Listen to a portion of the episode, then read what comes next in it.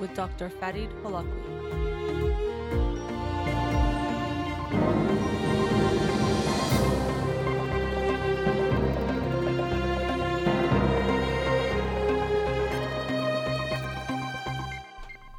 Good afternoon. Welcome to In Session. I'm your host, Dr. Farid Holakouee, I'll be with you for the next two hours here on Radio Hamrah. Studio number to call in 310 441 0555. You can follow me on Twitter or Instagram, or like my page on Facebook to get updates on the show or suggest topics or books for the program. And the shows are uploaded at the end of each week to my SoundCloud page and podcast on Spotify and Apple Podcasts. Studio number 310 0555. So I wanted to start off the show today talking about some things that we see as dark and negative, but that actually are not so, but it's just the way we think about them that makes us think of it that way. And I'll, I'll explain what I mean. So, two psychological concepts one is the unconscious, and the other is our shadow. And so, shadow, of course, implies dark because it's in the shadow. And so, because of that, we think of it as negative. And unconscious tends to have this connotation for most people because we say, you know, oh, that's in your unconscious, or you have unconscious desires or feelings and because of how the unconscious came to be conceptualized, it tends to be associated with something negative or dark. And that is not at all the case for both the unconscious and when we consider the shadow. So I'll give some types of definitions or descriptions of them so we can know what we're talking about and then get into what I mean by the fact that they're actually not dark or negative, even though they tend to have that connotation or association for many people. So the unconscious has this dark um, image, we can say, or dark way of being seen when we consider when it came about, and Freud, uh, along with others, Joseph Breuer, if you recall in the book Why Nietzsche Wept, wept we, we learned that I learned about Joseph Breuer's contribution to the unconscious as well. But we see that it had this um, understanding that it was these things that were causing people distress. So, for example, hysterical symptoms, or if they were having a conversion disorder. So, let's say someone doesn't have any physical issue but is not able to do something because of a psychological impediment in their unconscious. And because of the Victorian era where these ideas were coming about, the mindset that these things could not be talked about, sex and other things that were taboo, it came to be seen and conceptualized that the unconscious had these negative, dark parts of ourself, and that's not good. So anything unconscious is bad or dark, and that's not true at all. And so the shadow, this is uh, more of a Jungian concept, but others discuss it as well, and that's essentially where, at some point in our life, usually in our childhood, we learn to put away some aspects of ourself because either they are being responded to poorly, or we're seeing it modeled in other people and we see it really bad, and so we think we should get rid of that part of ourselves. But for various reasons, all of us are putting some parts of ourselves away. And so, as a human being or a full human being, we want to have access to all the different parts of being human. But what we see is that for practically all of us, there are some parts we've put in the shadow. So, for example, if you got sad as a child and your parents responded in a way that made you feel really bad about that, that you shouldn't be sad, that it makes them sad, that they don't love you when you're sad, you don't get attention when you're sad, for a variety of reasons, you might have learned to put this aspect of yourself away, that I'm never going to be sad. And it could be so dissociated from yourself that you are not even aware of it. So there actually is a connection between the unconscious and the shadow that you might not even realize you're sad. So if you've put those feelings in your shadow and you ask someone if they're feeling sad, they'll say, No, I'm good, I'm happy. But it's actually not because there isn't any sadness there, but that they are disconnected to it uh, or from it and they are unaware of it. So again, that's where the unconscious and actually the shadow can be connected in that way. But in neither case does it mean what's in those places, in the unconscious or in the shadow, or actually negative or dark things. They are just things that we are either unaware of in the unconscious or aspects of ourself that we're not in touch with. So your shadow is not dark things or negative things. Your shadow is just parts that are in the dark to you, or that you have put in the dark because you were told they were not safe or not okay to express. And so the unconscious is also not parts of you that are bad. It's just that as a human being, or if we look at the human brain, there's no way you can be conscious of everything that you can have in your brain. It's just not possible for you to attend to everything all the time. We are aware of so much more. Right now, as you're listening to me, you're hopefully focusing on what I'm saying, but there are so many things that if I mention, or if you think about, or if something brings to your mind, you'll become aware of so many more facts or things about that. So, right now, I can then say, think about your mother, and then a whole bunch of things will come up related to your mother. But 10 seconds ago, before I mentioned that, those things wouldn't have been on your mind. Doesn't mean they were in your conscious because they were dark. It's just this awareness that unconscious really means not conscious, things that you're not aware of in that moment, which just includes all the things that your brain is holding on to, all the different things it can access or uh, bring up but it can't bring up everything at once. So actually, the unconscious is a wonderful thing. It's a great thing that we have that. If we couldn't have that, we would be only able to do so little because we would only have what we're conscious of, and we'd have to respond in that way. So that unconscious is actually a very good thing. And an analogy that came to my mind to reframe or give a different image of how we can think of the unconscious is like our brain is a library and so, yes, memory is a reconstructive process, and I don't want to feed that myth that our memory is something that you can read back like a book or like a video. But however, we know that there's a lot that we store in our brain. And so, our brain is like a library. And you might check out just one book at a time. So that's what you make conscious is I've checked out one book and I'm reading it. But it doesn't mean all the other books in the library that I'm not thinking of right now are negative or dark, that it's a bad place. It just means that I can't be conscious of it all all the time. I can only be conscious of a very, very small sliver of what I possibly could know, similar to how I'm just checking out one book and reading it, and I can read that book, but I'm not aware of all the other things that are there, but I can be if I then go access them or if somehow they're brought up. So I think that library image could make it seem that it's not a dark thing. It's actually, there's so many great places there and so many good things that we have. And of course, yes, we have pains and traumas and things that are there that can be uh, hurtful or dark or have certain feelings. But that is just how we can have parts of our physical body that might have pains or things that are there. Doesn't mean the whole thing is bad. It just means that there are some aspects of it that might have some pain or darkness that is there. But overall, it's a very good thing.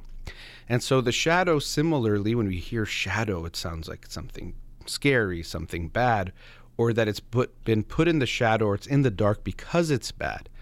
But that's actually what we have to reframe for ourselves is that that's how we feel, is that we've put these parts away because they are bad. But if we want to become psychologically more healthy, we want to be able to embrace those parts of ourselves to become a more full human being for ourselves and in our relationships and how we interact with the world. So that analogy I use of someone who is um, putting their sadness away, it might seem like, well, why, why would it be sad uh, or bad to put sadness away? Well, it's not that sadness feels good, but sadness does have value in that it gives us information.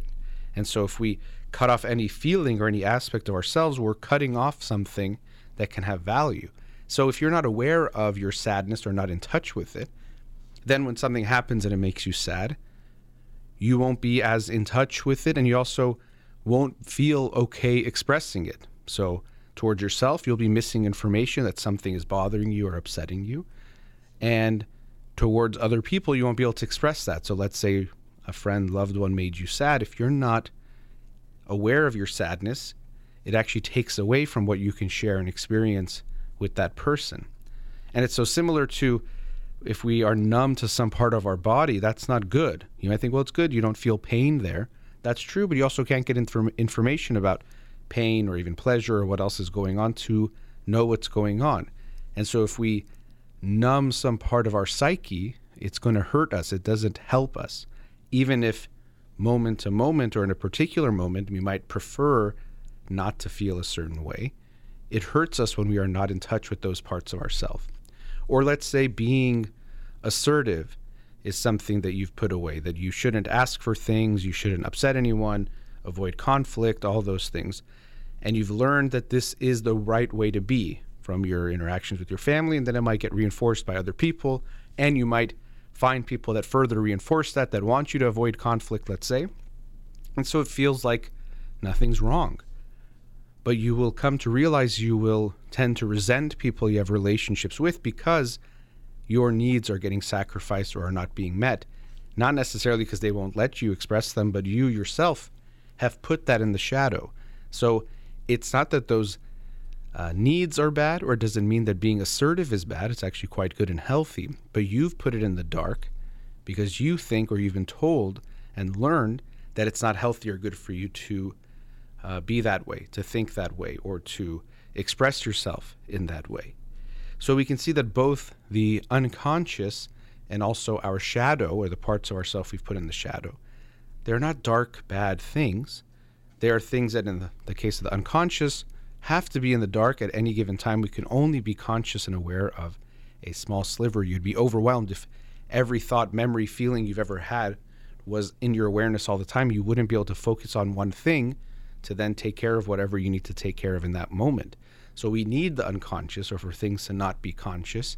And they're not just dark desires that are being unexpressed. And then when we get to see them, we see how bad we really are. No, it's just we are human beings with multifaceted thoughts, feelings, beliefs, all sorts of things. And yes, some of them might feel dark or be that way, but it doesn't mean the unconscious or whatever is unconscious is dark.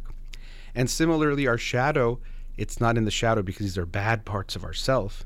It's that unfortunately we learned that they were bad and we put them away, but they're actually parts of ourself that if we want to become healthier, need to integrate to recognize that the healthiest person is one that has the flexibility to experience different feelings and all the variety of human feelings, and also to then express the human repertoire of behaviors and interactions in return.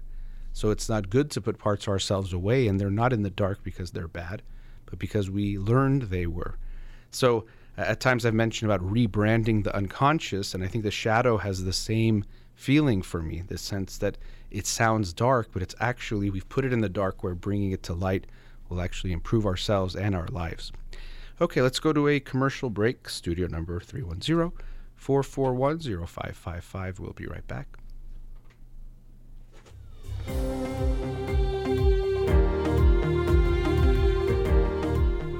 Welcome back. Studio number 310 441 0555. Let's go to a call. Radio Hamrah, you're on the air. Hi. Hi, thanks for calling. Uh, I have a question regarding to my daughter. Uh, she is going to uh, change her preschool because uh, because uh, the current preschool is a little bit far, and we have some problems with the distance. But now we got the place in a very very close, in the actually the closest one, which is like 200 meters away from us. So we decided to change her preschool. She started when she was two years old, and now in uh, 20th of August she will be 3 mm-hmm. So um, my question is, uh, how many hours now she can be in the uh, in preschool? Because I heard from your father uh, that uh, when they are uh, so young, it's better not to be uh, like eight hours in preschool. It's better to be like a half time. So she was half time. Only those days we we had to put her there just a few days. That she would stay. Uh, she was staying there for uh, until four o'clock. But other than otherwise, uh, she comes home on like twelve thirty. Uh, now she's going to be three years old, and mm-hmm. I want to know how can be can we put her in the uh, preschool a little bit longer, or we should continue with half time? Well, I think for each family, the questions that come up are how do you make it work in your family? So if you have no other choice than to put her there full time, it might not be ideal, but I don't think it's that harmful if the other situations or other aspects of the family make that more appropriate. So tell me a bit about what makes you want to keep her there all day. Uh, actually, it's about uh, it's about my time schedule uh, because um, here uh, we live in Sweden, and in Sweden, if uh, parents are working or studying, depends on their schedule. The children have the right to be in the in preschool. So, for example, if I work from 12 to 5 uh, p.m., the child has the right to be 12 from 5, something like that. If I work half time or or full time, it depends on my shift. So I want to know. Um, that's why I'm asking uh, because I can. Um, we can we can live with uh, less money, uh, but if it's better for our child, so we do that.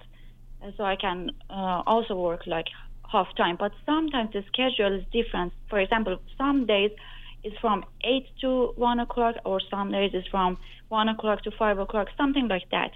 I also have another question regarding to this. Is it okay for the child uh, one day go in the morning time, another day go after lunch? Well, with you know, in general, consistency is is good, especially when you're changing the school. It it likely will be better to keep it keep it consistent. Um, so probably better to keep it as consistent as possible for your child too to know what to expect. Now, tell me a bit about your child. What is she like? Is she was it easy for her to go to preschool to begin with? What was that transition like for her?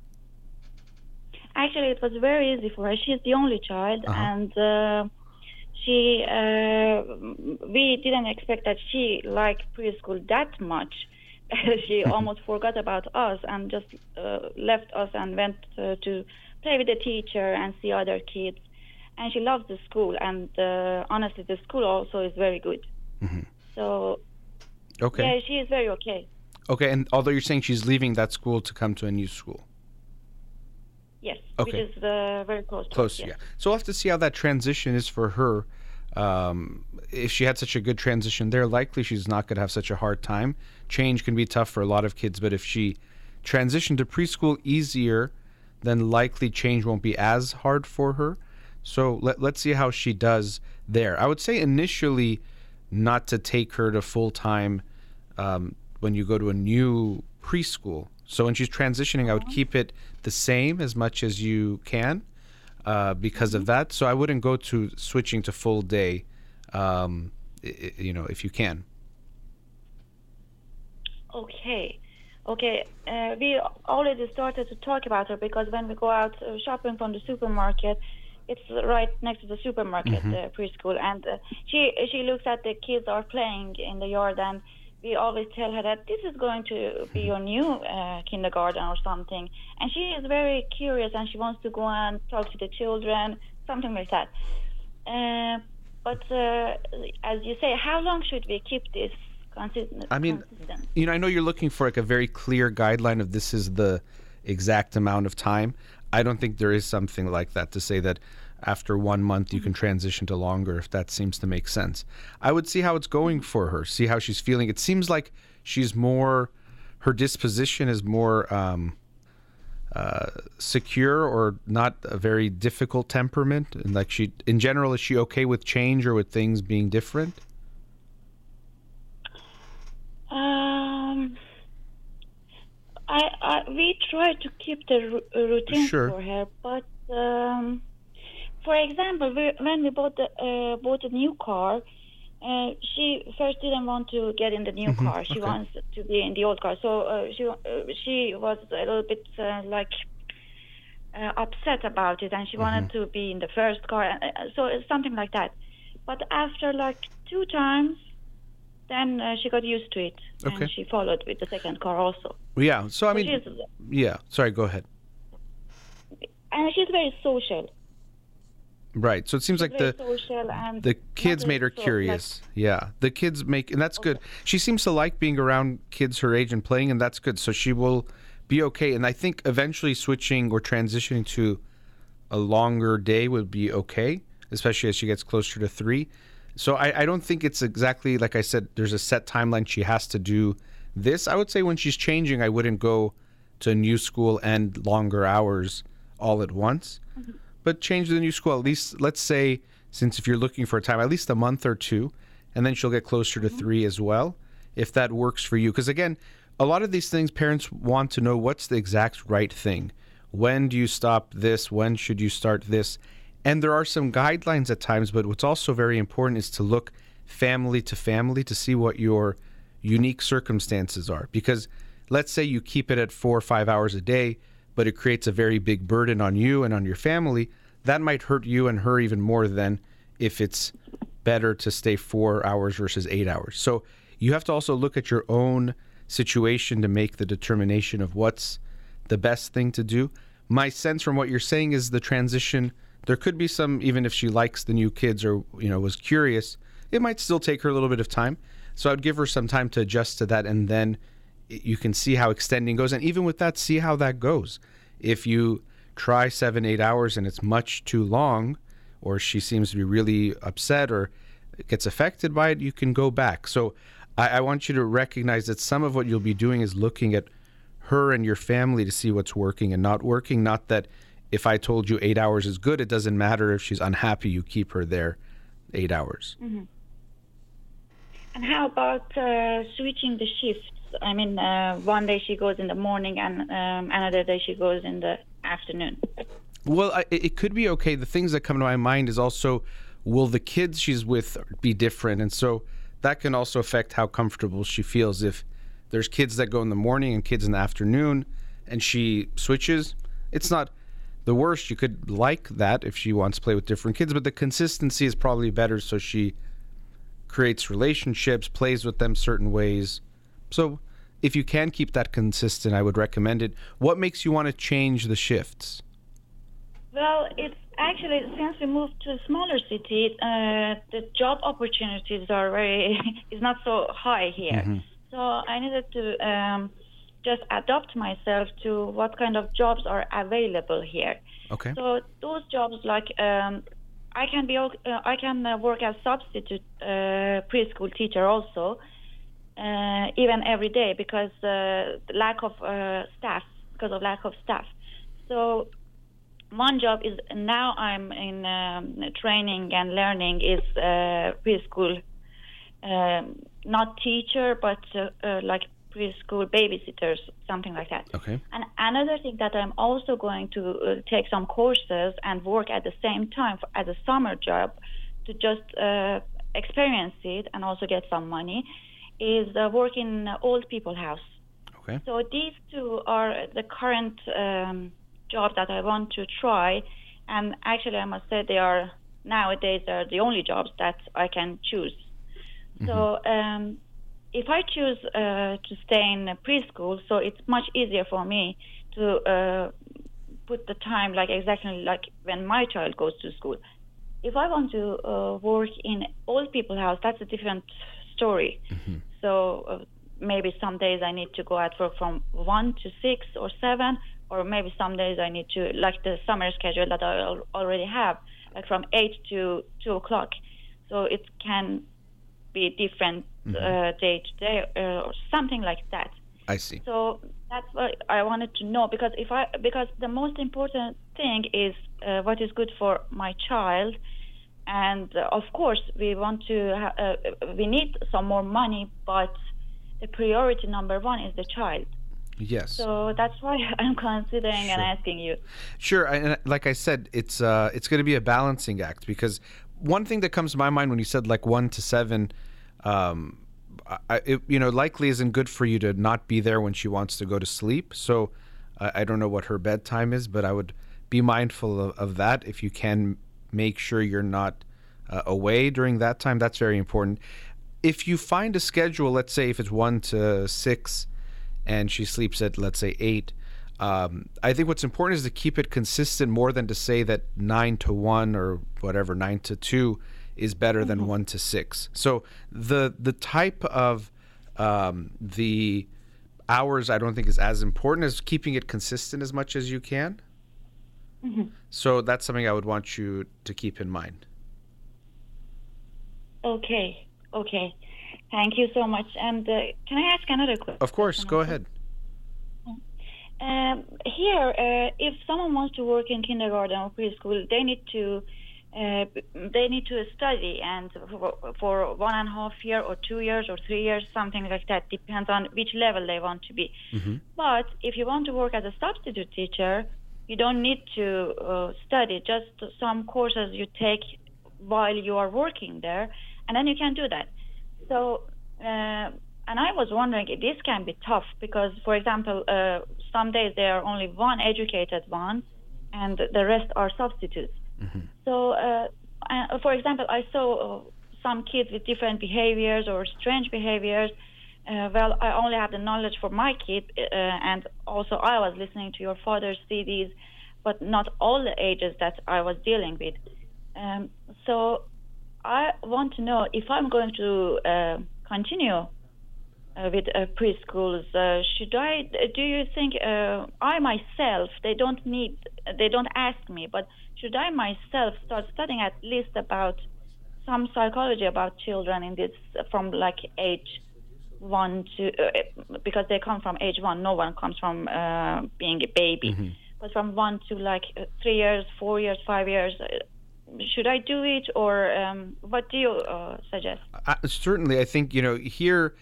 Often it might be the same there. You're saying depending on substitute or not, but you usually have to study some kind of child development or developmental psychology if you're going to be teaching in a preschool or some kind of school. So I think that, of course, that'd be good, um, even for your daughter as well. The more you understand, the better. Even though not everything you learn will apply to her if you're learning about different types of issues or disorders. But I think why not uh, do that? And if you decide, I know you're saying you're deciding between some different careers from working with you know an older people's home or working with children, then why not go more into educating yourself in that area to be more solid and even if you can make it where you could then be a teacher, not just the substitute or assistant, it'd probably be good for you to give that stability to yourself. So I think it looks important for you to first pick a career area and then go further into establishing yourself in that area.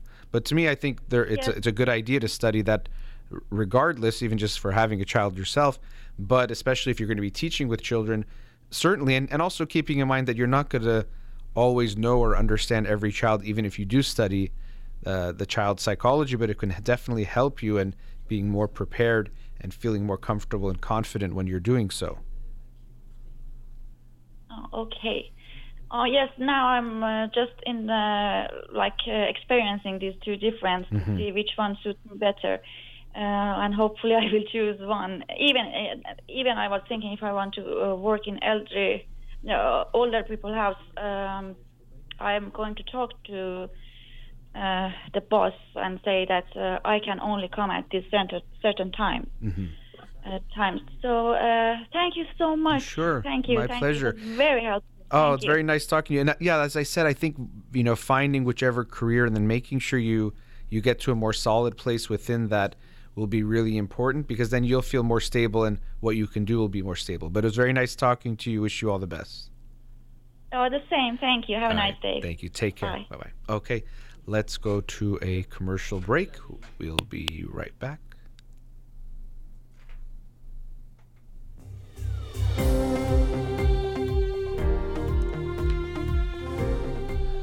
Welcome back. Let's go to another caller. Radio Hamrah, you're on the air. Uh, hello, doctor. Hi, thanks for It's a calling. pleasure to uh, talk with talk with you. My pleasure. Go ahead.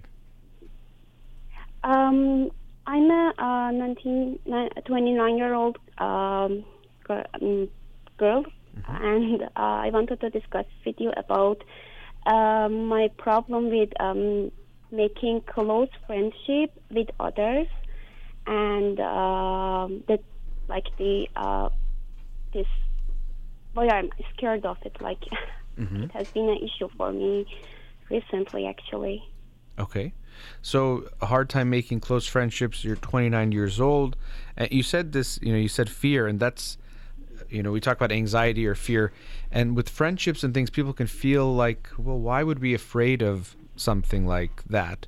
Uh, about being close, but but it's a very common thing that people have. We have anxiety. We care a lot about what people think, what they feel about us, and so we have this desire, all of us, to be close to one another. It's a human um, need, but we can also have a fear of getting hurt as well. So we're trying to balance those things. By the way, I'm not sure if you have the radio on. I hear a little uh, feedback or echo in the background. Uh, no, actually, Okay. uh, I don't have the radio. Uh, Maybe it's, uh, or if you're on speakerphone. Uh, no. No? Okay. Uh, I'm talking. No. Okay. Sorry for this. N- that's okay. It might, it's just a technical thing. Wanted to see if there's anything we can do. Okay. So tell me a bit about what what uh, you know is going on for you as far as this issue. Has it changed in any way recently, or has it always been the same? Tell me a bit more about it. Yeah, sure. Uh, like um, before my marriage, um, I was also not good with having deep like friendships. I used to have a lot of friends, but I always uh, I was not so open to people to like show my feelings. And um, before my marriage, I I can say that I had one or two very close friends. But it became worse uh, when I uh, like met my um, husband, like my husband, and then I was more cautious about uh, being open to other people. I have a very good relationship with my husband. I can say that he is my best friend, but um, I have become very, very cautious about other people. I can talk with them easily, like, but um, I think that I um, unconsciously I I behave in a way that I don't see them like often. So I see many people like during the week, but. Uh, somehow I don't make that relationship deeper. So I just keep it in a way that it's like uh, without any feeling behind it, something like that. I can Okay. I can say. Sure. Now, but you're saying with your husband, you feel like you are very close, and you've let yourself get emotionally very close. Yes, yes. Actually, um, like after my marriage, uh, I switched from my friend, like when I was single, to my husband actually, and um, I'm also his her his like best friend. Like we, I say everything to him, and he talks with me, and we have a very close relation. Okay. So, uh, in a lot of ways, that sounds good that you're, you know, so close, you're each other's best friends, and you can share everything with one another. The uh, immediate concern that jumps out to me and when you say it that way, though, is that sometimes what we do in our romantic relationships is we expect too much from our partner and too much from the relationship. So they become, you know, kind of the way we hear in romantic songs or poetry, they become your everything. But that's not necessarily good because it can put too much of an expectation on the relationship. And so, although we want to be very close and, and be best friends with our partner, we still need to have other people in our life, or else it tends to actually have a negative effect on the relationship over time and on how we're doing because we're limited in the experiences that we have. Um, how long have you been married? Um, totally, I know my husband for five years, uh, almost five years, but uh, we have been together for four years. Okay. Like since I got married. Yeah. Been married for four years, Uh, known each just- other. Yes. Okay. Yes, I just sorry for interrupting No. you. I just also wanted to say one thing. Actually, um, I'm not totally dependent on my husband because I have my own activities that I spend like with with others. Uh, like I'm I'm not a, like some person that who stays at home and like spend all of my uh, like free time with like common friends, only my husband. But uh, but the point is that uh, that activities are too much. I can say that uh, it is not like specific group or specific people. It is divided between like many people. Okay. So now you know you're calling me, which means either you feel not good or you're wondering or worrying what if this is not good. So is it something that you want to have closer friends or is it that you're worried what if I'm doing something wrong and you just want to make sure it's okay? Actually, I'm not feeling good. I Okay. can say that um, I'm doing this to like make friendship, but at the same time, I'm behaving in a way that uh, I'm not making deep relations with others. Uh-huh. So yeah, you it seems like you recognize you, see people, you do things, but you are putting the brakes on getting close. Like you don't let it get too close. And it seems like you're either not sure why or you don't know how to change it or or maybe both. So what comes to your mind as to why you might be preventing the relationships from getting closer? Um, I think it's because I um I may like uh about I don't know maybe it's a mistake but about the expectations that they have from me like Uh-huh. uh, like uh saying like uh being too close and saying like my private life like things and uh, or I don't know, uh, judging my um, judging me. Actually, I think it is because of the judgment. Okay. Or uh, and as long as I, if I'm not sure about that person, I I'm very like I try to be mm, too far from that person, and I think it's because of the judgment and the fear that I may get hurt in that relation. hmm So, what it sounds like is you're trying to protect yourself, but by protecting yourself, you're preventing yourself from getting close, which you want. And that's what I meant is that we have this desire to be close. We want to be close, whether we're talking about in a romantic or friendship. Um, but we also could be afraid of getting hurt, and we're always balancing that. And for some people, uh, their fear of getting hurt or the expectation that they might get hurt is even stronger, and so they're more afraid. So, looking at your own life, when you think about, let's say, with your parents and your relationships there, what do you remember about those relationships? Did they feel good and loving and safe, or did they feel more unsafe, or was there any kind of significant trauma in those relationships? Um, actually, with my parents, especially my mom, I had a lot of like problems. Uh, like um, he was so con- sorry, she was so controlling me uh, when I was like even um, I don't know in my early twenties. And um, then I like uh, when I was financially independent and also got married, I had this dep- independency. So I tried to also ignore her. Like, uh, so I- actually, if I like even when I moved from like um, immigrated to another country, uh, like I'm so I'm not so eager to talk to my mom like every two weeks. I can say. Yeah. So we can see that that relationship, which is uh, maybe the closest one you had as a child and for most of your life until your marriage, it was a relationship that was hurting you more than it was helping you or making you feel good. So you're saying now that if you didn't need her, you didn't want to be close to her. You'd prefer to have space and distance because the feeling of being in a relationship with her takes away rather than it gives. So for some people, they say, I'm stressed out, let's say. I want to talk to a friend or spend time with my friends because that'll make me feel better. Some people, they're stressed out. They say, I can't see my friends because that gives me more stress, or I can't see people because it's going to make things worse. And so, the way you're describing your relationship with her, it was more, it feels like a burden than something that you were wanting or enjoying in that, that relationship with your mother.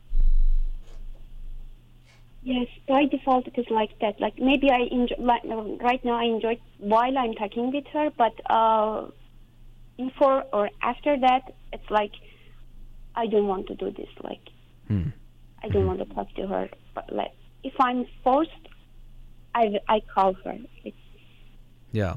Well, and so we can see that until until it's like necessary or there's no way around it, you try to avoid that connection. So you mentioned she was controlling, eh, but something you said about friends was the fear of judgment. Was there a usually it goes along with controlling, but was there a judgmentalness that she had as well?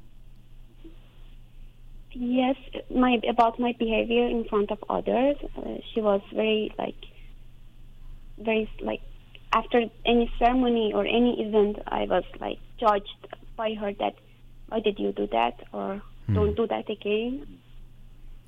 So yeah, here we can see that that that specifically can lead.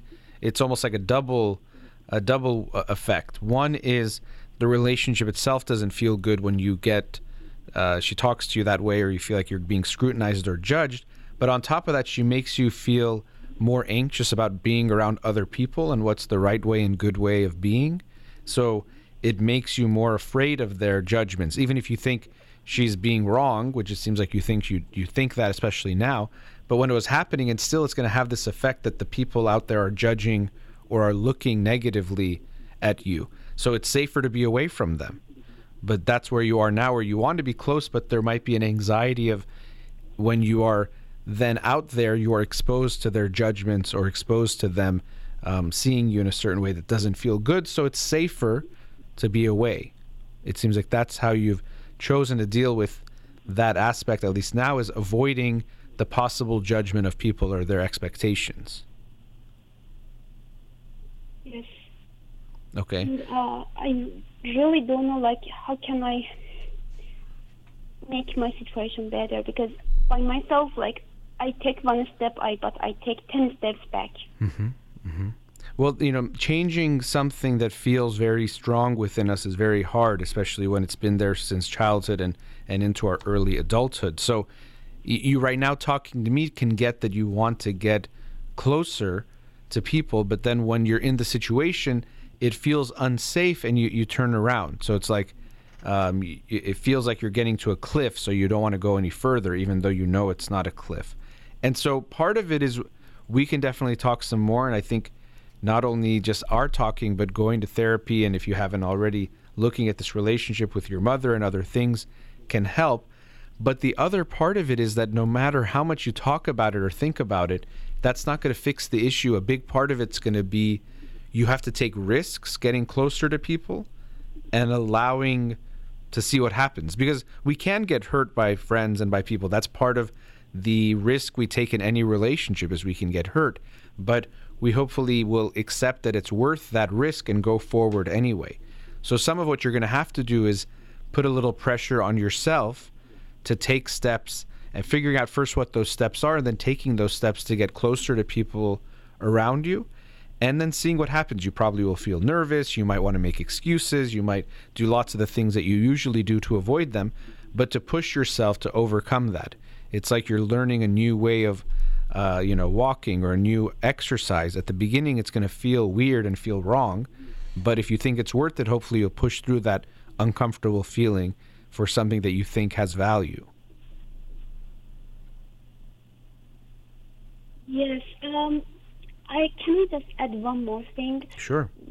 What the, my biggest fear is that people think may think that I'm a pushy person that I want to like uh, force myself on them, and because like I'm begging for a friendship, it makes me like. Uh, this is also the biggest, another biggest thing that I have.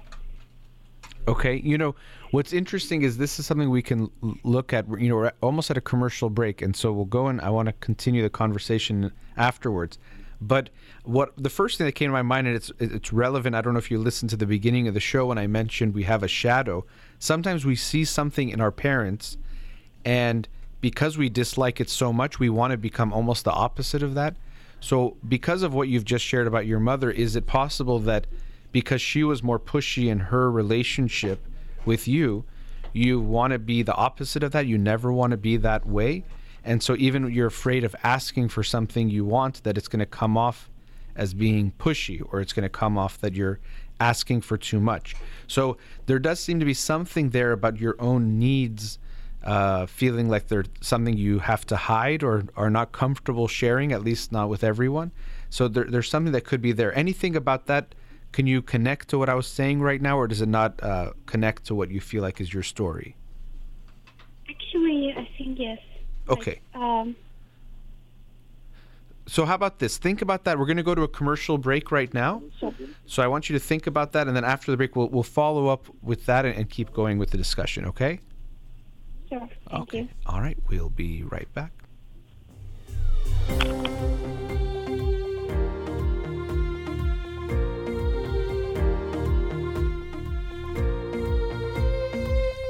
Welcome back. We were with the caller before the break. Let's go back to her now.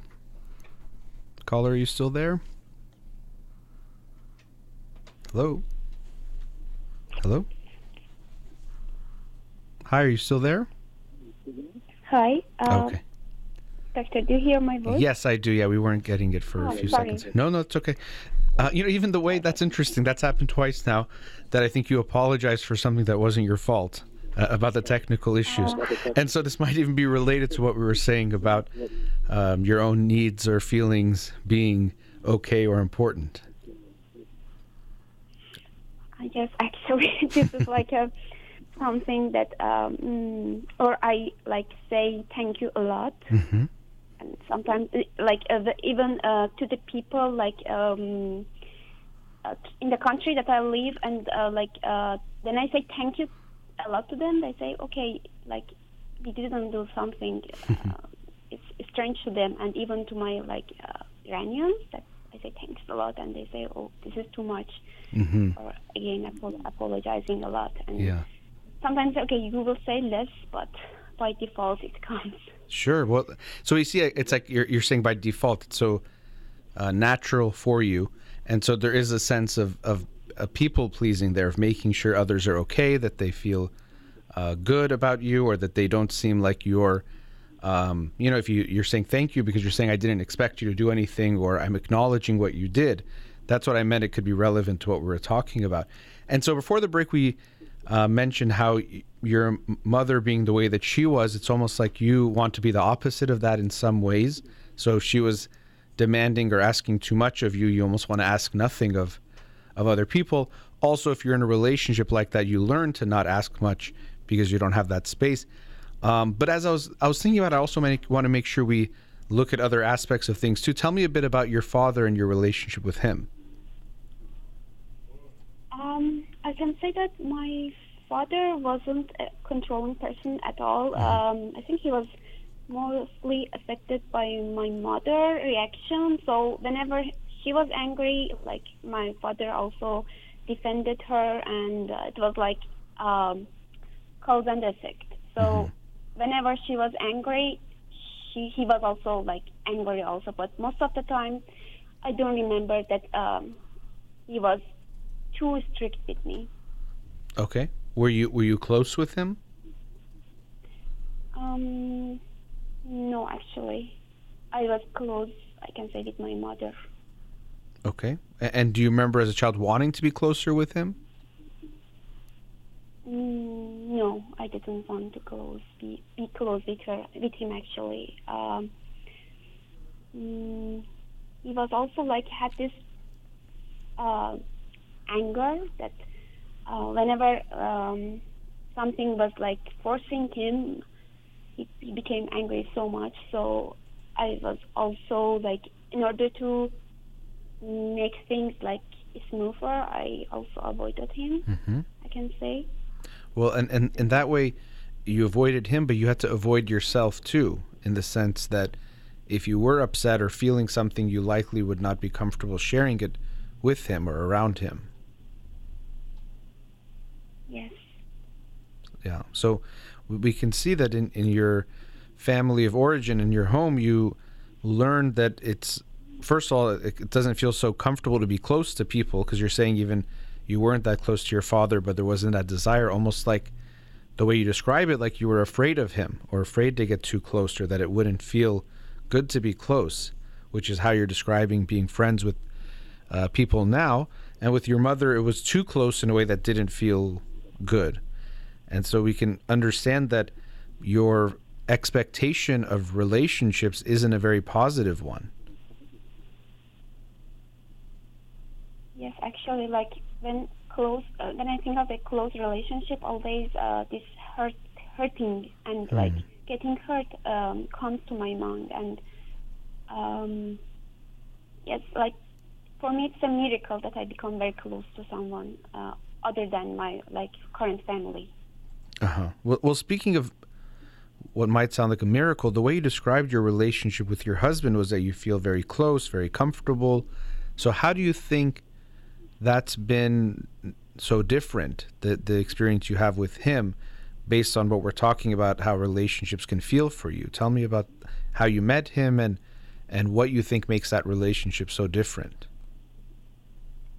I think um, I, I met him through the hobby that um, I started and continued uh, in spite of my mom's uh, objection.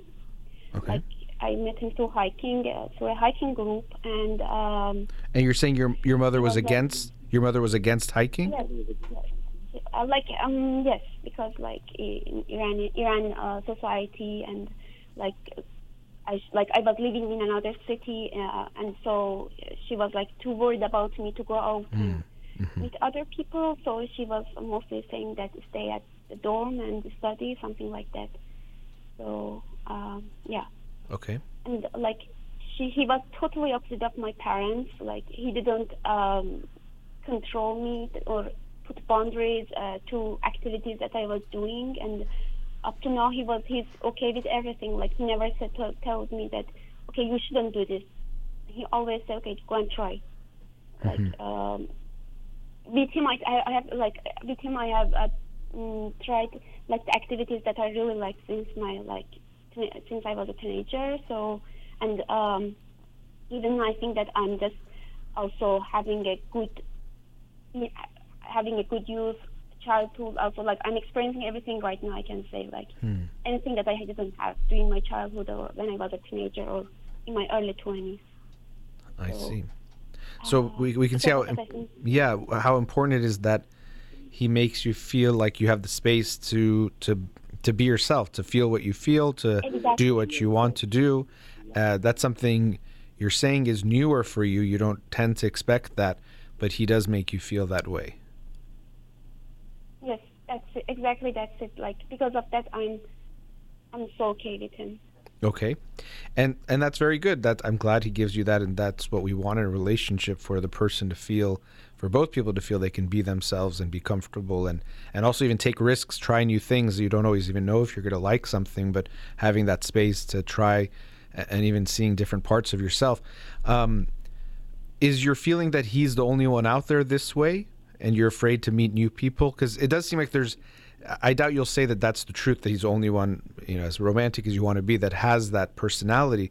Um, but there almost is this sense that you're like, well, I found a place where I can be safe. Why should I risk it in other places where maybe it won't be safe? I can just this could maybe be enough for me. But then you get in touch with this part of you that wants more, wants to have friends and other connections, and so it becomes uh, you get stuck in the middle. But is the feeling there that you're worried that there aren't people like him out there that will you can have a relationship that feels comfortable? Uh, actually, I felt like um, I can say maybe before that I thought no, there's no one. But uh, recently I found someone um, like a, I found a very good friend, very like uh, out of sudden, and then uh, I felt that okay, there's opportunity. Like uh, she made me feel that uh, I should be more hope, help hopeful for this. Because of that, now I have this concern more than ever. Okay, you're saying you have the that problem- concern. You have that concern more now, or are you saying she's made it so it's less? No, she has made it more because um, I met her in another country, and then I had a very, I felt that uh, friendship that I was like looking for for a long time, and then I came back to my home country. I thought that well, if there's some like this kind of people more, why should I stay like this in my normal Okay. life? Oh, so she's made you more hopeful, right? So not more concerned, more hopeful. Good. Okay, I'm glad that you had that um, experience with her, and there's going to be others like her. We can understand that your expectation, based on what you experienced as a child with your parents, was that uh, although we might want relationships, there's something that hurt us, and so I think that's why you know you found your husband and feel so comfortable with him that you've in some way latched on to him being like the everything. But i'm glad you're realizing that that's not good. You want more and you need more. And as i said over time especially it can um, have a negative impact on the relationship because it's almost like you uh, drain each other because you need to be everything for each other all the time so you're going to need other friendships and uh, we have to be willing to risk as i was saying getting hurt and also be willing to risk that what we expect might not be the reality that although we think people are going to be like our mom and dad and what we experienced growing up, that's not going to be everyone. That was them. And it's not the whole world, just like there are people like your husband and this other person you met recently out there. So, as I mentioned, what you're going to have to do is put yourself in that uncomfortable space of getting closer with people not knowing. And I also want you to be ready that when we say people make you feel comfortable, it doesn't mean that they're never going to let you down or hurt you, you know, in some ways. That's part of any relationship is sometimes we get hurt. But if we have this experience growing up, we often become oversensitive to getting hurt because we're trying to protect ourselves. So the first sign that someone maybe oh even makes a comment or a joke that might have some kind of judgment in it, you might go to this place of okay, see now this person I can't trust or this person's just like the rest of them and you might go away. So I would recommend that you give people a little bit more of a chance.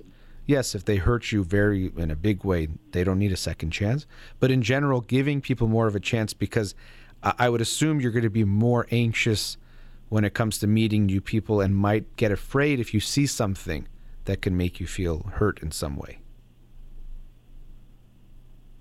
Um, Okay, I want to also add one more thing. Um, Okay. For this purpose, should I inc- decrease the number, like the quantity of activities that I have, and spend like more time on the activities that I think there's a chance to find people and like talk to them? Well, yeah, you. I mean, that's one option. I think you're looking to being open to meeting, and you could do different things where you might meet people, um, kind of like how you met your husband through activity. That often is in adulthood how we meet people, or often through other friends we meet friends. But if you're saying there really isn't that many close friends, you, you might not have that option. So sure, why not? Why not do that? But let me ask you: you and your husband are there friends you spend time with together, like mutual friends, or are you spending time almost Yes. only together? Uh, no, no, we have like common friends, and Okay. um, he's more eager to spend more time with them. But I myself also want to like uh, not spend all of our time on like the same people. I want to Mhm, mhm. expand it, like Sure. Um, like not putting all the. Egg- I, I always tell him that let's not put all the eggs in one basket. That that's a good. That's a. So- I think that's good, and also for it to be your your own experiences too. Now, since you're saying your husband and you are so close, how does he see this issue in you? What's his perspective on this? Um, sometimes he gets annoyed that uh, I'm not spending more time with other people. Like, uh, for example, uh, I don't want to spend more time with the mm, common friends that we have, Mhm. or um, yes, like um, he wants, like he demands more. Uh, deep- deeper relations with others. Like quantity is not important to him. He wants like a good quality friend, a good quality uh, friendship. Uh huh. And is it that he wants you and him to spend time with those friends, or he wants to have time with them himself?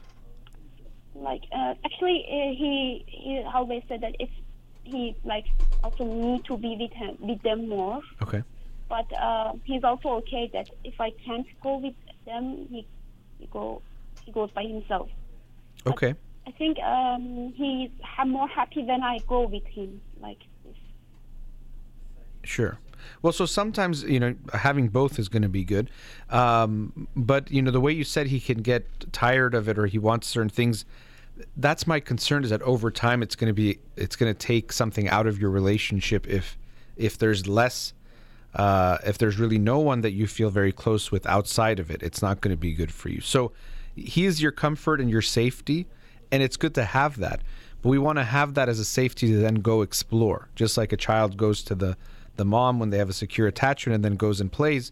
You have him, and so I hope you'll take the risk, knowing you have him, that you can get close to other people. I think unfortunately your relationships with your mom and your dad, and then your mom also making so many comments about people's judgments and you shouldn't have done this, you shouldn't have done that, makes you also afraid of people's judgments. And because of how they both were, the feeling you gave me about your father of having a bit of fear that you didn't want to get close to him also leads to a, a people pleasing mentality that we touched on earlier. And so, because of that, when you think of relationships in an emotional way, one of the things that comes up for you is that it's going to be something that hurts me or takes away. But I think you're recognizing there's the possibility for something else. So at every step, you're probably going to feel anxious to get closer with someone. But I hope you'll keep taking those risks. You can think about your husband that look how good it feels that I allowed myself to get close to him. And it's not going to be to the same degree, of course, with the friendship, but it could still be very nice and close. And so I hope you'll take those risks in that direction to try to to get closer uh, to new people through activities can be great because you already have that mutual interest but to keep taking those risks to get closer to people and i say risks because it's going to feel anxious for you but you'll be okay even if things don't work out Okay. Um, regarding this kind of friendships, like, should I like make more common friends or? Um, I also have this problem that how can I have a balance between having a common friend or a friend that are my own, and how much time should I spend with them? Because sure um, yeah While I'm with them, my husband is staying at home, for example. Mm-hmm. And so, even in the way you're asking that, you know, I can feel this anxiety that comes up of like, well, even if I have friends, how do I balance it? And it's going to be too much, and and all these things make you more afraid to even try to make it work. And the truth is, there's no answer. I can't tell you spend 83 minutes with your friends and this many minutes with your husband. It's something that you have to figure out and you and him have to figure out. You maybe are even afraid, what if I really want to spend time with my friends a lot and then my husband doesn't like that or he gets upset and it creates a problem. So you're avoiding a potential problem that you're imagining in your future. And so the reality is going to be that you and him will figure it out. There actually could be times where you're spending a lot of times with your friends and he misses you, or he's spending time with his friends and you miss him. These things come up in marriages and you have to to figure them out and navigate them, not think, okay, if we come up with some rule, it's never going to be an issue, you know? Um, partners in a relationship, they differ in things like how much closeness they want. Some people like to have their alone time, some people don't want to have alone time. And so as a partnership, you have to figure out how do we make these things work, not we come up with some rule and forever it's going to be good. We check in with each other, we talk, we communicate, things are going to change, and as they change, we feel our feelings and communicate our feelings with one another. But I don't want you to feel like there's some exact amount. So you should feel comfortable going and trying to make your friends and and let's see what happens. But I'm also hearing that you're not trusting yourself that you're going to do the right thing or do it in the right way. So it's another thing that makes you feel it's just safer not to do anything. But don't worry, go forward, try to make friends and and see what happens. It's something you're going to figure out, not something you can completely plan out and then go forward with that plan. Thank you very much. You're very Thanks welcome. Good luck to you. Nice talking to you. Thank you. Sure. Good Take day. care. All right, let's go to another commercial break. We'll be right back.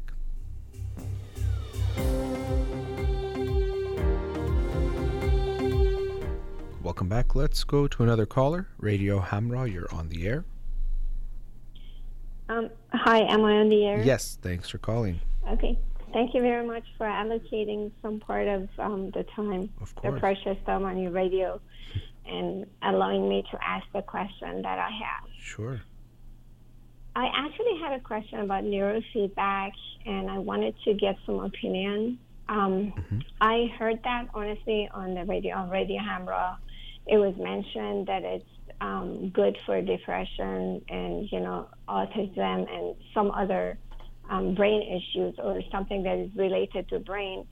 And I wanted to ask um, if this is also working on um, people or rather kids with sensory sensitivity issue. You know, I don't know about it being used for sensory sensitivity. For kids, often it's used for ADHD and it can be helpful. Um, but specifically for sensory sensitivity, I, I don't know if that's the case. I would have to look into it myself to see if specific research has been done on that. Okay. Um, second question for depression. Um, do you have to work with someone for um, them to actually diagnose that you you have it for sure, and then um, rather than skipping the you know um, ordinary treatment, which is just treatment with pills, you just skip that and go straight to it. What are the um, downside of it, and what is the side effect versus just being on pills? You mean you mean going to neurofeedback for depression? Yes. Um, you know, usually first line will be therapy, not medication.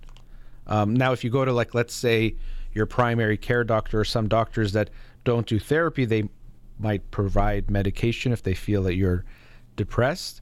But I would always recommend going to therapy first um, before medication. And would neurofeedback be um, kind of because I've read it somewhere that it's rather organic, so you're not, you know, taking med- meds and you know, Mm-hmm. rather than just traditionally working with medication that might have some side effects. Sure. Just going straight to neurofeedback. Would you suggest that? Is that I mean, recommended at all? Uh, you know, again, so you're talking to a psychologist who practices therapy. So my first recommendation is therapy. I don't think yeah, medication. And are you talking for a child or for who are we talking about here? For adults. An adult? um, Okay. depression for adults. Yeah. Sure, and even for an adult, I would recommend therapy first before um, before uh, medication and before neurofeedback. And once you're diagnosed that you have the um, depression for sure, Mm-hmm. that you would just um, suggest going through medicine. Then, if it doesn't work, then you choose the neurofeedback. Well, no, I would recommend therapy can be psychotherapy can be very helpful for depression. So I would recommend going to therapy not just to get the diagnosis, but actually get treatment for the depression, if that's in case, in fact, what's there. Okay. Um, and another thing, I was just so excited because I, I was thinking if they're just um, working on your brain and to shut down some, you know, thoughts that you may have against something, how is it helpful or is it at all helpful um, for people with eating disorder or people who are overweight or, um, you know, kind of teaching your brain to or you to have control over your brain to reach out to certain foods that are good for you and then kind of skip the bad food. Is that at all something that is happening with that? Well, you know, it, because it's helpful for things like ADHD, there is some. Uh, it could have some impact on things like impulse control. But what I'll say is the way I hear you describing it, to to me sounds like it might be you're you're going to expect too much out of it, like it's some kind of a a fix that's going to just change the way you think about certain things. That it's almost like taking away these bad parts in your brain or bad thoughts. And that's not what I would think is going to be happening in any kind of treatment, including um, neurofeedback. So I, think to me, I would recommend therapy still for dealing with the things that you've brought up. And in working with a therapist, they might make other recommendations. But these types of things, you know, there's no um, uh, kind of a quick fix that's going to take away those thoughts or feelings or desires that you might be having or whoever it is that you're asking about is having. Okay. And um, my last question um, Is there any way going to neurofeedback be like harmful to you? Can they mess up your brain with that? Or um, like if you're not going to the right person or not? Well, I mean, I, I can't say it, it's it's like it can't harm you no matter what. Um, you know, the way even neurofeedback, I think because we think it's like neuro and brain, it, it's not like they're doing something to your brain. What they really do is like the feedback part is like it's it's it's monitoring how you're processing things or how you're experiencing things with certain measurements, and it helps you to figure out ways to to let's say control some feelings or some some ways that you're um, let- let's take impulse control for example you'll you'll be helped in that way. So it's not like they're going into your brain and doing something when we, we're talking about tr- traditional neurofeedback. So i don't want you to get that idea i think because we hear neuro we think it's like something is being done to the brain itself. Now of course we can say anything we do affects our brain but it's not in the sense that something because they're hooking up things to your head it's actually sending things into your brain. It's more that it's measuring things. So don't you know there's not these like huge side effects of something happening to your brain in that way that i would want you to be concerned about Okay, that answered my question. Thank you very much. okay sure nice You talking have to a you nice thank you too Nice talking to you. Um, so maybe I'll add a few thoughts since we're a couple minutes before um, the commercial break. You know, often, and it's not exactly what she was saying, but we hear a lot this thought, and it, it's even relevant to the conversation about the shadow that I had earlier. That I have these bad parts of myself, or these bad either feelings or thoughts, and I need to just get rid of them. You know, or people come to therapy and they say, "I just got to get rid of this anxiety." And it's understandable because something like anxiety, when it becomes uh, significant, can cause a lot of distress and be very hurtful and harmful. So it makes sense that we think that we have to just get rid of that thing. Um, but what we tend to find is that what we're doing in therapy and most psychological work is finding ways to integrate the different parts of ourself into a whole sense of self. So you're not going to erase bad memories you're going to learn how to feel different about those memories and incorporate them into your life and who you are and to actually not make them have too much of an effect on yourself So it doesn't mean they're going to go away, but they might be having too much weight or significance. And by working through that, you might be able to integrate into a more cohesive sense of, of who you are. Uh, so I get that a lot as a therapist that people come in and think, how do we get rid of this part of myself or get rid of this part of my child? Because that's the bad part. But often the bad part is that we think of it in that way, that we think of ourselves or our psyches or someone else as just having these bad parts we have to get rid of. So even if your child is, let's say, biting their nails, it's understandable we want to stop that behavior, especially if they don't like it and it's causing some kind of distress for them. But it's not just we're getting rid of biting their nails we want to understand that this likely means there's an anxiety there, something else that's going on. So the um, biting the nails is more a symptom or some type of behavior, but the disease or what's going on, the pain, is something underneath that. And something I've talked about before. I even read a book called The Quick Fix. Um, I think it was last year sometime. I can't remember the exact date. But it's very often that people will be looking for a quick fix, which makes sense. If you're not feeling good, uh, we want to get rid of it more quickly and also more easily, and, and all those things that make it feel nicer for something to be a quick fix. But almost always, a quick fix is going to be too good to be true and not actually there. And people are very ready to advertise quick fixes because they can sell. If someone says, you know, that thing that's hard to do, I can do it in an easy way, cheaper way, faster way. Well, of course, people are going to be intrigued and you often will get a lot of traction. So I'm about to go to another commercial break, but I also want to make clear I'm not saying that neurofeedback itself is a quick fix and not helpful. It actually can be helpful for many people. Just something, the theme that I felt coming up in, in that conversation made me think of that. I wanted to add a few thoughts there. All right, let's go into our last commercial break. We'll be right back.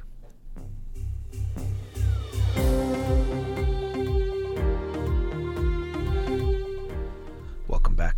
So, in this last segment, I wanted to talk about polarization and the effects it's having on us uh, and how we think and how it's actually making us stupider, less smart, and our ideas less good, um, and also leading to oversimplifications, which is part of that process. So, when we talk about polarization, it's what this effect that people can move more and more to the extremes on different ideas or ideologies, and we've seen that happening in an exaggerated form lately because of things like social media where people can be exposed to different truths or different facts or different sets of facts, but also to different opinions, both in support of what they're saying and also making the other side look bad.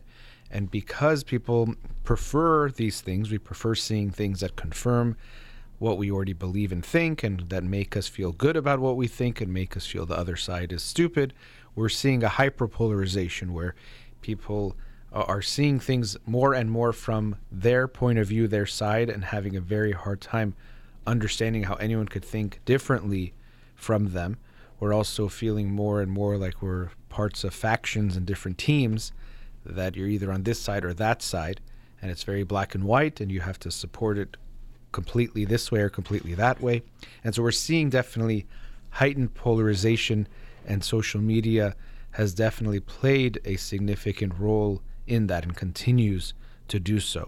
So now, when you think about, for example, what you uh, think about gun rights or abortion or whatever the issue is, people tend to fall into very um, polarized groups where you have to see it all one way or all the other way, and there's really no in between, even though many issues, most issues, tend to involve more of a, a balance. And so we're all victims of this without even realizing it. Because if you're on social media, the way the algorithms work is that it's going to try to put things that grabs your attention, that keeps your eyeballs on the screen. And because of that, it's not necessarily the best news or the most accurate news, but it's a news that they think will appeal to you the most. And it does follow certain themes. One is things that are more uh, going to create more of a reaction tend to get more attention. And so that means things that are more extreme get more attention, and also things that bring up bigger feelings, things that are more intense. So things that bring up fear, fear of the things that are, let's say, part of the other side, whatever that means, or fear of what the other side is trying to do. And so right now, if you look at American politics, both sides think not just that the other side disagrees with them, that they are evil, corrupt, immoral, stupid and might even have an agenda to hurt the country, that they're actually wanting to hurt people and hurt Americans and hurt the American people and the whole country as a whole. That's what we tend to see now because of the news that people are being exposed to, constantly pushing that narrative because it keeps people interested. And so we have to ourselves be mindful of this because the the algorithms and the social media platforms they're doing the thinking for us. So it's not that we're choosing our news so much that when you scroll it's choosing it for you.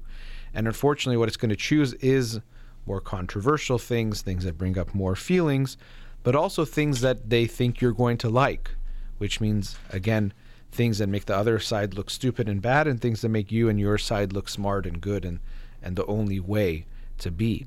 And so we have to challenge that ourselves by exposing ourselves to a variety of mindsets and viewpoints, even though we know it doesn't feel good. Uh, we've all had that feeling. I can feel it too. If I'm reading something and it, it already is conveying some point I agree with, it does feel nicer. It feels more comfortable. Or if it's saying the other side is wrong, it does feel good. So we have to understand that feeling, but not give in to that feeling or at least not all the time. You know, sure, you're going to read things that agree with what you think, at least sometimes, but making sure it's not all of the time, which it is for most people most of the time. So we have to read things that we disagree with, a point of view you don't like, even news from a source that you don't like or has a different um, uh, ideology than the one that you hold. We, we need to do that in order to make sure we don't go down in these rabbit holes where we get so polarized where we're no longer seeing the truth. And so the oversimplification that I was talking about is coming through in this way that when you think of an idea, you just think it's all this or all that. Taxes are always bad, they should always be lower. Regulations, you should have more, you should have less. Whatever the topic is, we think the solution is so easy and it's just very simplified. So it's leading to this oversimplification of how we look at issues, and that's part of what's making us stupider. We don't think about things in a way that really looks at the nuance of what's going on. How do you solve a complex issue like homelessness in Los Angeles? Anyone that tells me it's so easy, I don't think really gets how challenging it is. Now, there is an, a so easy way of saying get everyone into housing because that would literally make there be no homeless people. And I think that's actually a big part of the solution. But actually executing that is very complicated and does take a lot of uh, a lot of different steps to figure out how to get there. Or when people talk about COVID and, well, we should have done this, it would have been so easy. Or when it comes to the economy, it's so easy to fix inflation or fix this problem or that issue. It, it to me is, unfortunately, we're thinking we know more than we know because when we hear people that keep agreeing with us, we think we have the truth. And so it's so easy. Look at uh, these 10 people that think that this is the easy solution to this problem. So, of course, it's right and the other people just don't know. So, unfortunately, it's leading to us becoming stupider in the sense that we are oversimplifying complex ideas and taking away all the nuance, which is really the meat of what the issues are about. Another way that it's making us stupider is that we are not allowing our ideas and our thoughts to go to combat or to exercise themselves. So, what do I mean by that? If you talk to someone that agrees with you, you likely won't refine your way of thinking and get to a better place. You'll probably end up at the same place in the sense that it's just like, okay, I think this, you think the same thing. Yeah, we're so right. Aren't other people so stupid? And then you, you know, end the conversation. You kind of feel good uh, about that conversation with that person, but your ideas haven't gotten better. The ways our ideas get stronger is when they face some kind of challenge. And now it could mean you even change your mind if you're open. Most people are not open enough to even allow that to happen. But at least you are allowing your ideas to get challenged in the way that that makes anything stronger. Just like our muscles only get stronger if we have them go through some strain, through some challenges, through some pressure. Similarly, our ideas won't get any better until they face some type of challenge as well. Someone gives an argument against what you believe and it makes you think, oh, yeah, well, what about that? How can I reconcile that with how I think? Do I already have an answer for it in my ideas that I have? Or do I need to accommodate this into how I think about things and it adds some nuance or a twist? Or it makes me refine what I'm thinking to add something that counteracts that? Whatever it might be, it's like allowing it to go through some kind of a um, exercise. And the analogy I've used before is sometimes we just think about it ourselves, the ideas. And that can help, but there's only so much you can do with that kind of practice. So if you think of an athlete, you're a basketball player and you just are shooting in the gym or you know working out and that has uh, definitely an impact and you need to do that and then the next level would be talking with people who agree with you and that's just like having practice with your teammates so that can also help you improve you try different things yes you get more unified as a team. So that does help you improve. But really, where you're going to improve the most is when you play an opponent, when you play someone who is trying to stop you from scoring, from doing things easily and really is going for it. Because your teammates, you don't want to get injured, you know, for a variety of reasons. Again, we always have to be careful how far we take an analogy, but they're not going to test you the same way an opponent will. And so then when you play with opponents, that's when you really get better at whatever it is you're doing. So let's say it's basketball. You see that when players have had lots of um, experience playing against challenging uh, opponents, it actually helps them become better.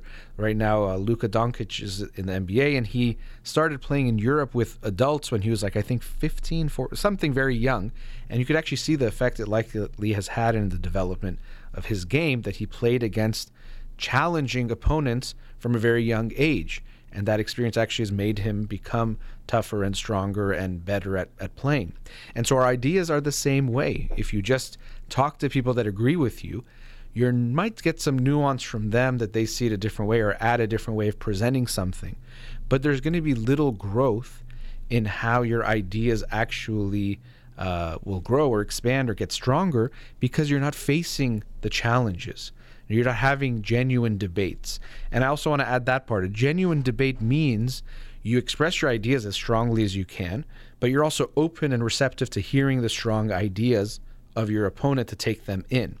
And as much as it's probably unrealistic to think you won't care at all about winning the debate, you want to strive towards that ideal that you're trying not to win against the person you're arguing with, but that your ideal is some kind of truth some kind of facing and understanding the reality. So we all have that feeling if you start a debate, you want to win. We tend to have that desire. But if we can move away from that to say, I want the winning for me is to know the truth. If I don't want to believe something that I can't even really defend or I don't think is true, I would hopefully want to believe something that I can understand as being true. Then we move more towards I'm going to share my ideas as strongly as possible for myself and also for the other person. But I also want to hear what they have to say. Hopefully, they present the ideas as strongly as possible so I can hear that too. And that my ideas and my ways of thinking will get better. And when I say my ideas get better, it doesn't mean they won't change. You might even change your mind if you genuinely have an open dialogue and debate with people where you allow yourself to hear what they're saying and really come to some conclusion. So, making your ideas better doesn't mean you're better at defending your point. You can become that if you still feel like that's the right way to see the issue. But if you're closer to some truth, you might even change your mind as well and go to some other side. So, we want to recognize that our tendency to feel comfortable with things extends very much into the realm of ideas and beliefs and thoughts as well that we tend to prefer as our default things that make us feel comfortable, ideas that confirm what we already think, information that already confirms what we think and believe, uh, listening to people that expound or expand our thoughts in the ways that we already think about something, not someone who disagrees with us. All of those are things that are comforts. But as is the case with any area, any area of our life, we have to challenge that comfort that is going to be our default and put ourselves in some discomfort.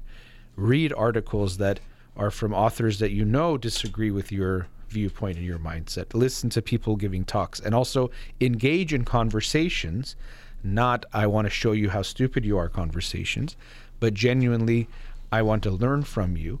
I think the best way to approach something like that is that I think I'm a reasonable person and an intelligent person, and this is the conclusion I've come to. But I also acknowledge that you're an intelligent person as well. And so if you've gone to another conclusion, I want to understand what you think and how you got there. And there's likely something for me to learn from you. Doesn't mean either of us will change our minds, but there's something we can learn from one another. But we have to first start from that space of respect as an individual and respect as someone intelligent that I want to see what you think and what you know. Where we tend to go that the other side is stupid isn't coming from a place of strength. It's actually that we're afraid that maybe we are wrong and we don't want to even entertain that because it could feel so scary to think that we could be wrong about some kind of belief, especially if we identify strongly with that belief. And this is why I talk about identity politics, not about the way it's usually talked about, but how strongly we identify with our politics, that type of identity. Because if I'm a Republican or a Democrat, and now you prove to me that I'm not that thing that I'm believing is wrong, that's as if my whole identity is falling apart. But if it's just a thing I think or believe at this time, it's a lot less scary for me if you challenge or question that in some way. So unfortunately, the hyperpolarization we're seeing is making us stupider. It's oversimplifying things, but it's up to us to put ourselves in the arena to challenge ourselves to not just practice internally or practice with people on our team, but practice with people who see things differently from us to actually allow ourselves and our thoughts to, to grow and to not get weak over time. All right, that brings us to the end of today's show. Thank you to all the callers and Batis in the sh- studio here with me. You've been listening to In Session with Dr. Fadi Holakouee. Have a wonderful day.